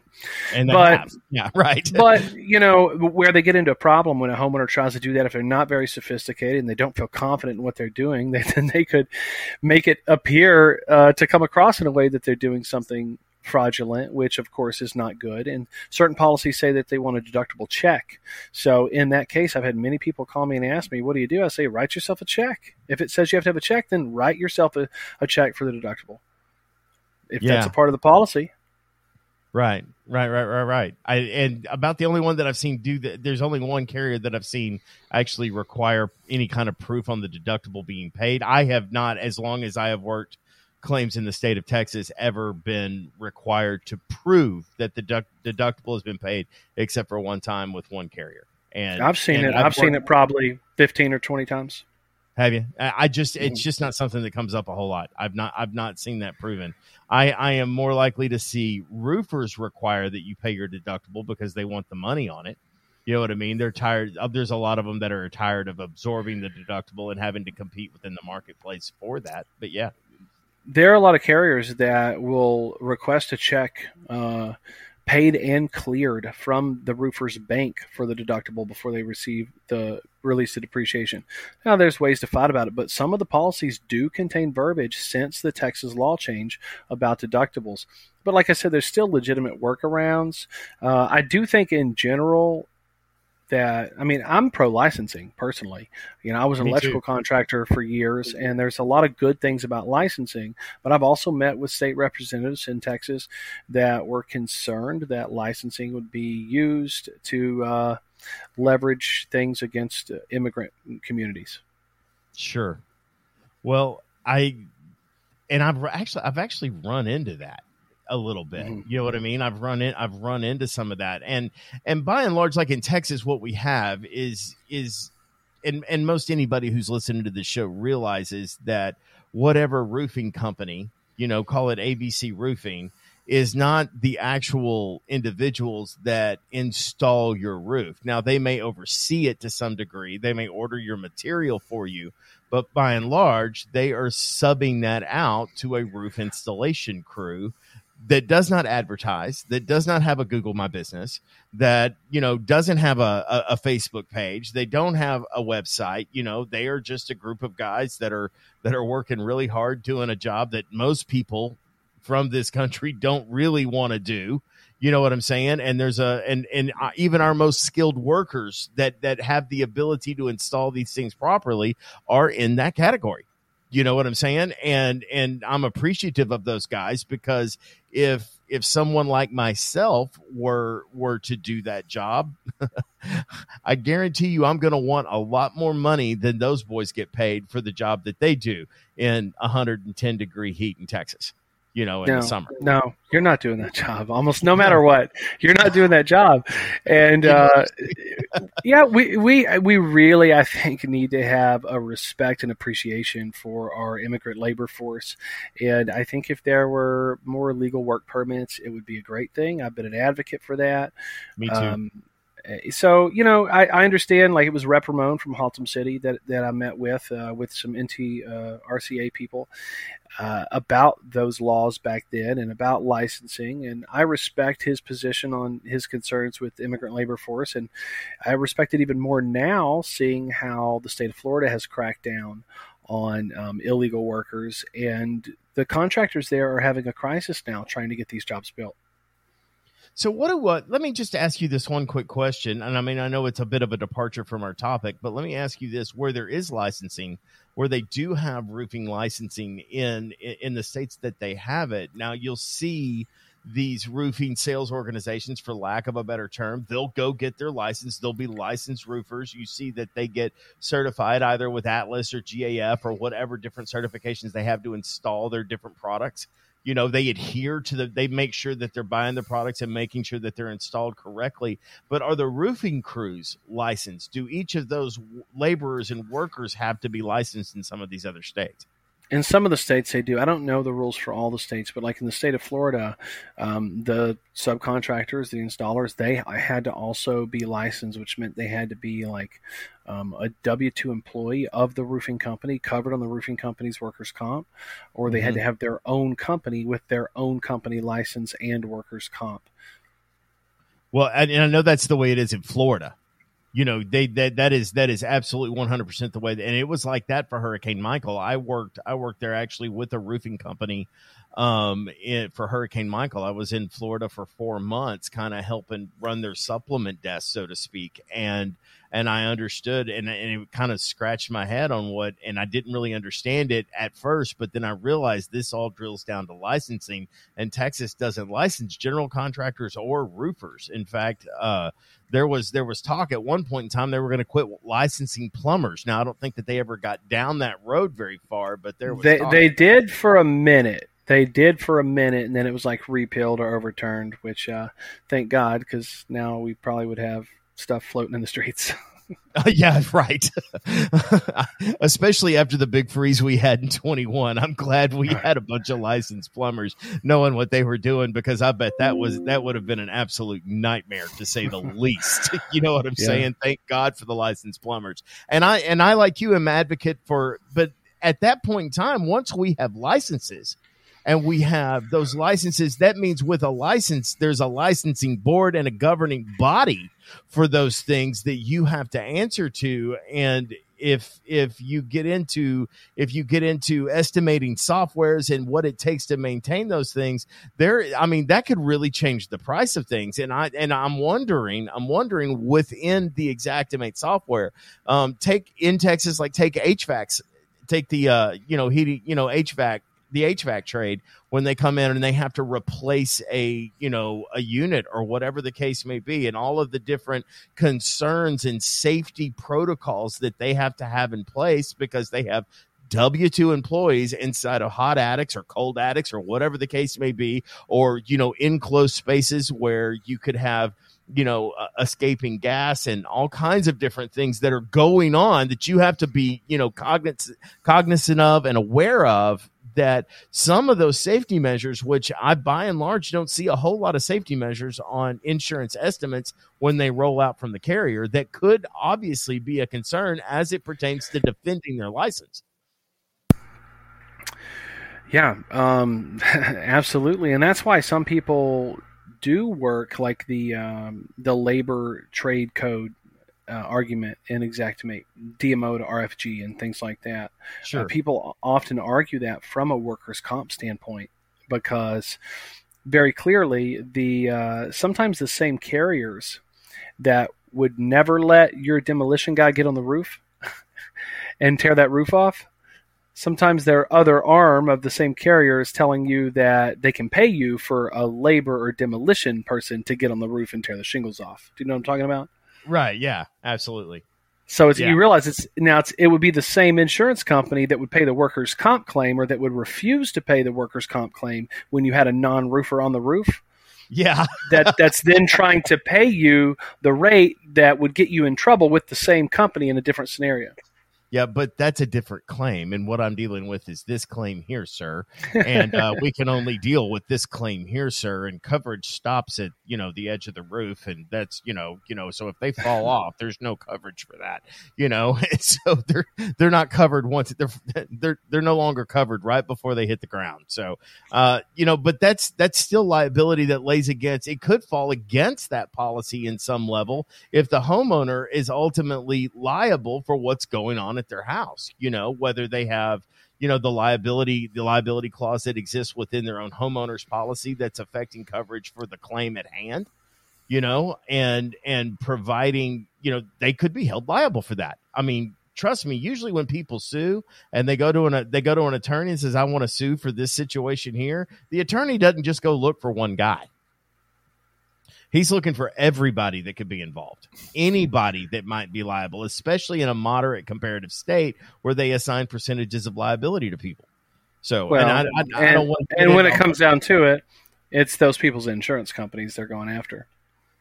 Sure, absolutely. Anybody who's got some sort of liability coverage, that's who they're going after, and that's and that by and large is what is what drives you know those sorts of whether it's lawsuits or or liability claims. Let's just say it's liability claims. I want to be clear. I'm not an attorney, and nothing I say should be should be construed as legal advice in any kind of way because I did not go to law school. I barely went to regular school. So anyway, um, well, that's gonna do it for this episode of the Rumble. TJ, do you have any final thoughts, any parting messages, any nuggets of wisdom you want to leave us with? Nope, just that it's great to see you two today. Oh, it's great to see you too. How's Miss Jackie doing? She's doing good. We're all staying pretty busy and hot. Yeah, I bet. I bet. Um, and how is the uh, EOS thing going for her? I know I noticed that she got her official implementer license, which is cool. It's it's great. Yeah, we've been working together on that, um, helping companies get themselves in order. You know, it's uh, Paradise ran on EOS, Premier Claims runs on EOS, NTS was founded on EOS from day one. A lot of big companies Uh-huh. uh, have found that that's a really solid framework for them to have scalable growth. Well, I mean, one of the things that we want to do is uh, what we want to do here on the Rumble is because one of the while we all work claims and focus on claims, one of the things that I know that Donna and I struggled with when we were establishing Remedy Claims was infrastructure of the firm. Like I knew how to Sure. work claims. Mhm. I knew how to work claims. I didn't have any problem with working claims. It's all of the other stuff that comes with running the business and and having that plan is really critical. So I know that we want to have uh, Jackie on at some point in time and kind of talk about some of those struggles and and and I and I believe that it will be something that a bunch of people really and truly listen to because I know there's a lot of questions out there. And uh, Very very common problem. Very common problem for small business. yeah, it's you know, and and just real quick before I let you go, TJ, is is there is there an EOS model that exists for the guys that are just kind of solo or they work maybe with their spouse, that kind of thing? Is there some kind of model that you guys can employ and help those guys out with? You know, really, um, you know, we can help people implement some specific principles uh, and personality assessments. Right, people right seat. That's a big part of these things for starting or creating something that's scalable. But really, EOS works better um, once you've got a handful of people. I think most companies probably probably have ten or close to ten employees total. A lot Sure. of companies that adopt uh, EOS, and because the accountability is spread out amongst a lot of different people, and it's designed that way, you have to Mhm. have multiple people to spread that accountability a- across. Sure, sure. Well, we're excited to talk to her about that, and I'm sure that's going to be in a future episode at some point in time. But uh, guys, we will be back next week, and in the meantime, stay ready so you don't have to get ready, and we will see you on the next one. I got my hand on the hammer, ready to ram you like the fire slammer jammer. Yes, we're coming up, don't even try to diminish it. I won't start it, but I damn sure will finish it.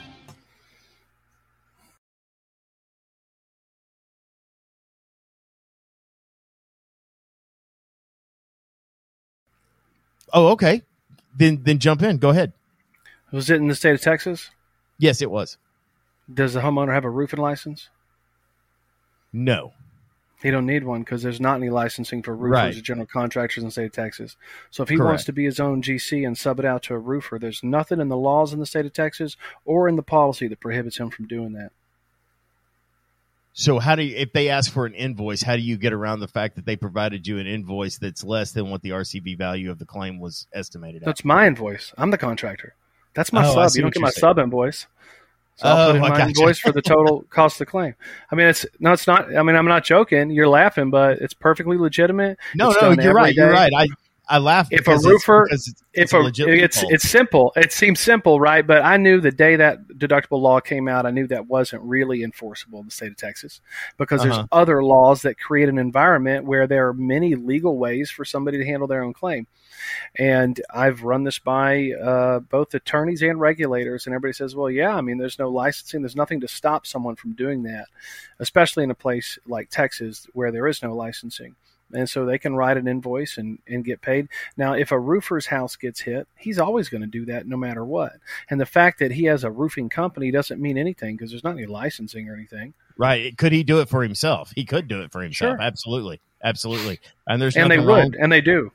and they but- have. Yeah, right. but you know where they get into a problem when a homeowner tries to do that if they're not very sophisticated and they don't feel confident in what they're doing they, then they could make it appear uh, to come across in a way that they're doing something fraudulent which of course is not good and certain policies say that they want a deductible check so in that case i've had many people call me and ask me what do you do i say write yourself a check if it says you have to have a check then write yourself a, a check for the deductible if that's a part of the policy Right, right, right, right, right. I and about the only one that I've seen do that. There's only one carrier that I've seen actually require any kind of proof on the deductible being paid. I have not, as long as I have worked claims in the state of Texas ever been required to prove that the deduct- deductible has been paid, except for one time with one carrier. And I've seen and it. I've seen it probably fifteen or twenty times.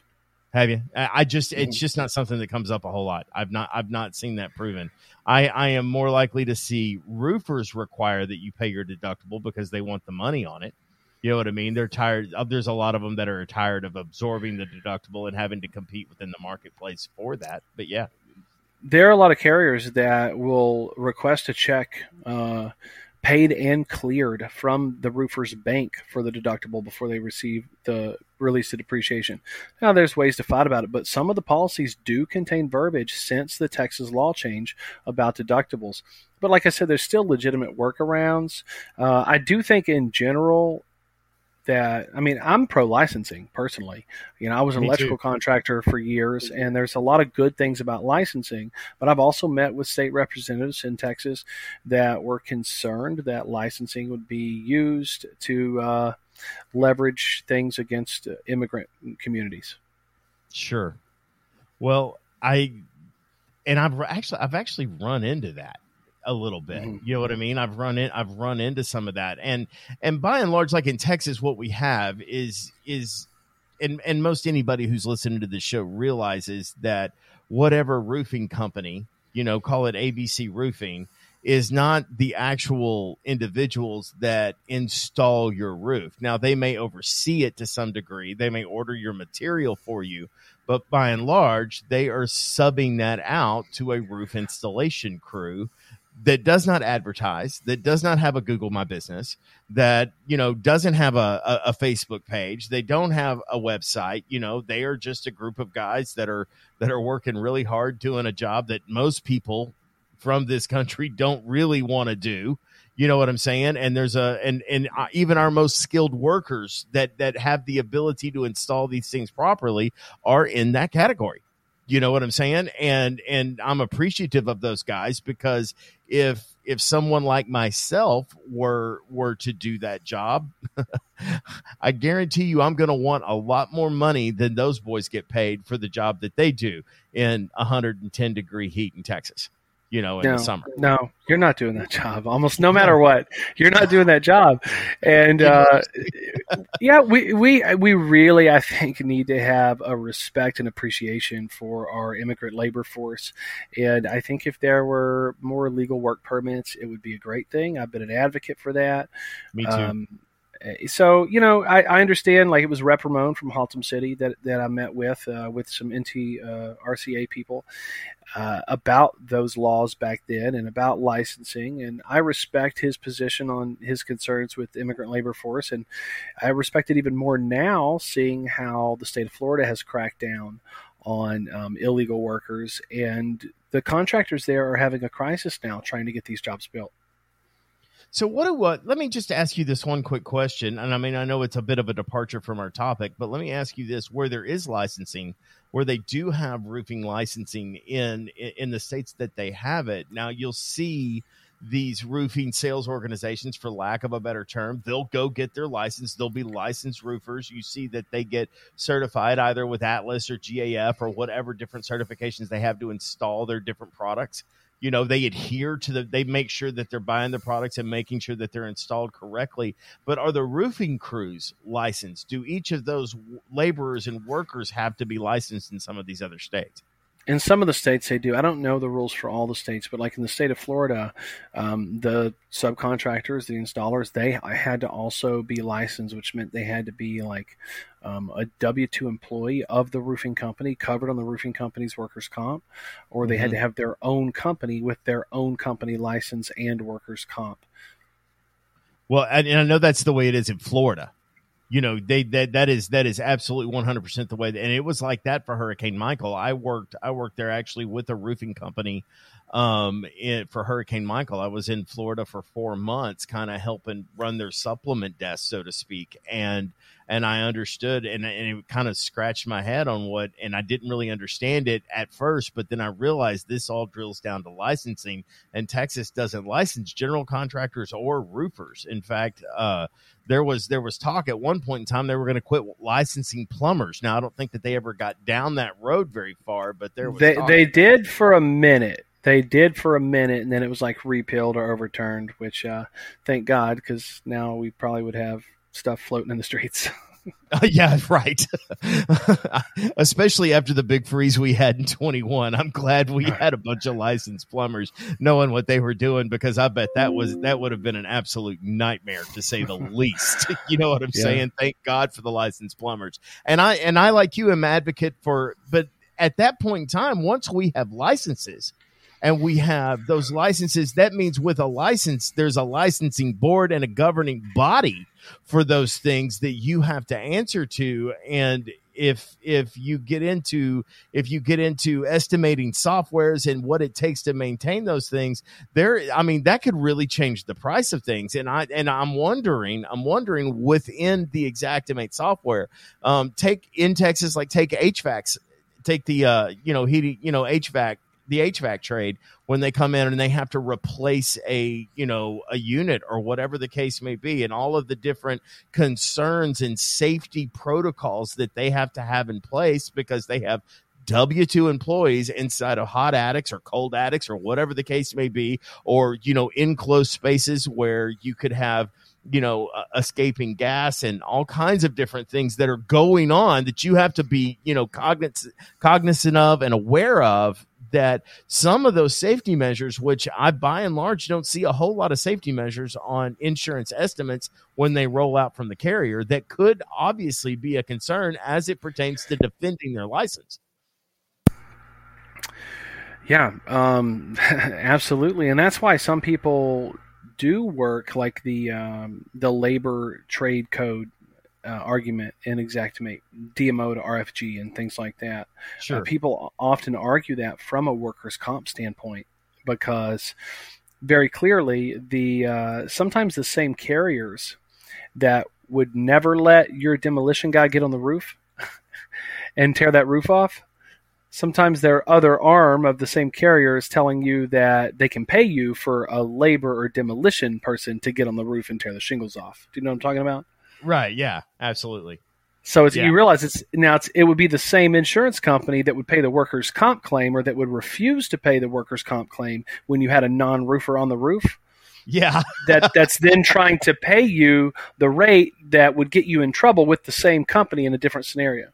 Yeah, but that's a different claim. And what I'm dealing with is this claim here, sir. And uh, we can only deal with this claim here, sir. And coverage stops at, you know, the edge of the roof. And that's, you know, you know, so if they fall off, there's no coverage for that, you know. And so they're they're not covered once they're they're they're no longer covered right before they hit the ground. So uh, you know, but that's that's still liability that lays against it could fall against that policy in some level if the homeowner is ultimately liable for what's going on at their house you know whether they have you know the liability the liability clause that exists within their own homeowners policy that's affecting coverage for the claim at hand you know and and providing you know they could be held liable for that. I mean trust me usually when people sue and they go to an they go to an attorney and says i want to sue for this situation here the attorney doesn't just go look for one guy He's looking for everybody that could be involved, anybody that might be liable, especially in a moderate comparative state where they assign percentages of liability to people. So, Well, and I, I, I and, don't want to and when it comes down to it, it's those people's insurance companies they're going after. Sure, absolutely. Anybody who's got some sort of liability coverage, that's who they're going after, and that's and that by and large is what is what drives you know those sorts of whether it's lawsuits or, or liability claims. Let's just say it's liability claims. I want to be clear. I'm not an attorney, and nothing I say should be should be construed as legal advice in any kind of way because I did not go to law school. I barely went to regular school. So anyway, um, well, that's gonna do it for this episode of the Rumble. TJ, do you have any final thoughts, any parting messages, any nuggets of wisdom you want to leave us with? Nope, just that it's great to see you two today. Oh, it's great to see you too. How's Miss Jackie doing? She's doing good. We're all staying pretty busy and hot. Yeah, I bet. I bet. Um, and how is the uh, EOS thing going for her? I know I noticed that she got her official implementer license, which is cool. It's it's great. Yeah, we've been working together on that, um, helping companies get themselves in order. You know, it's uh, Paradise ran on EOS, Premier Claims runs on EOS, NTS was founded on EOS from day one. A lot of big companies Uh-huh. uh, have found that that's a really solid framework for them to have scalable growth. Well, I mean, one of the things that we want to do is uh, what we want to do here on the Rumble is because one of the while we all work claims and focus on claims, one of the things that I know that Donna and I struggled with when we were establishing Remedy Claims was infrastructure of the firm. Like I knew how to Sure. work claims. Mhm. I knew how to work claims. I didn't have any problem with working claims. It's all of the other stuff that comes with running the business and and having that plan is really critical. So I know that we want to have uh, Jackie on at some point in time and kind of talk about some of those struggles and and and I and I believe that it will be something that a bunch of people really and truly listen to because I know there's a lot of questions out there. And uh, Very very common problem. Very common problem for small business. Yeah, it's you know, and and just real quick before I let you go, TJ, is is there is there an EOS model that exists for the guys that are just kind of solo or they work maybe with their spouse, that kind of thing? Is there some kind of model that you guys can employ and help those guys out with? You know, really, um, you know, we can help people implement some specific principles uh, and personality assessments. Right, people right seat. That's a big part of these things for starting or creating something that's scalable. But really, EOS works better um, once you've got a handful of people. I think most companies probably probably have ten or close to ten employees total. A lot Sure. of companies that adopt uh, EOS, and because the accountability is spread out amongst a lot of different people, and it's designed that way, you have to Mhm. have multiple people to spread that accountability across. Sure, sure. Well, we're excited to talk to her about that, and I'm sure that's going to be in a future episode at some point in time. But uh, guys, we will be back next week, and in the meantime, stay ready so you don't have to get ready, and we will see you on the next one. I got my hand on the hammer, ready to ram you like the fire slammer jammer. Yes, we're coming up, don't even try to diminish it. I won't start it, but I damn sure will finish it.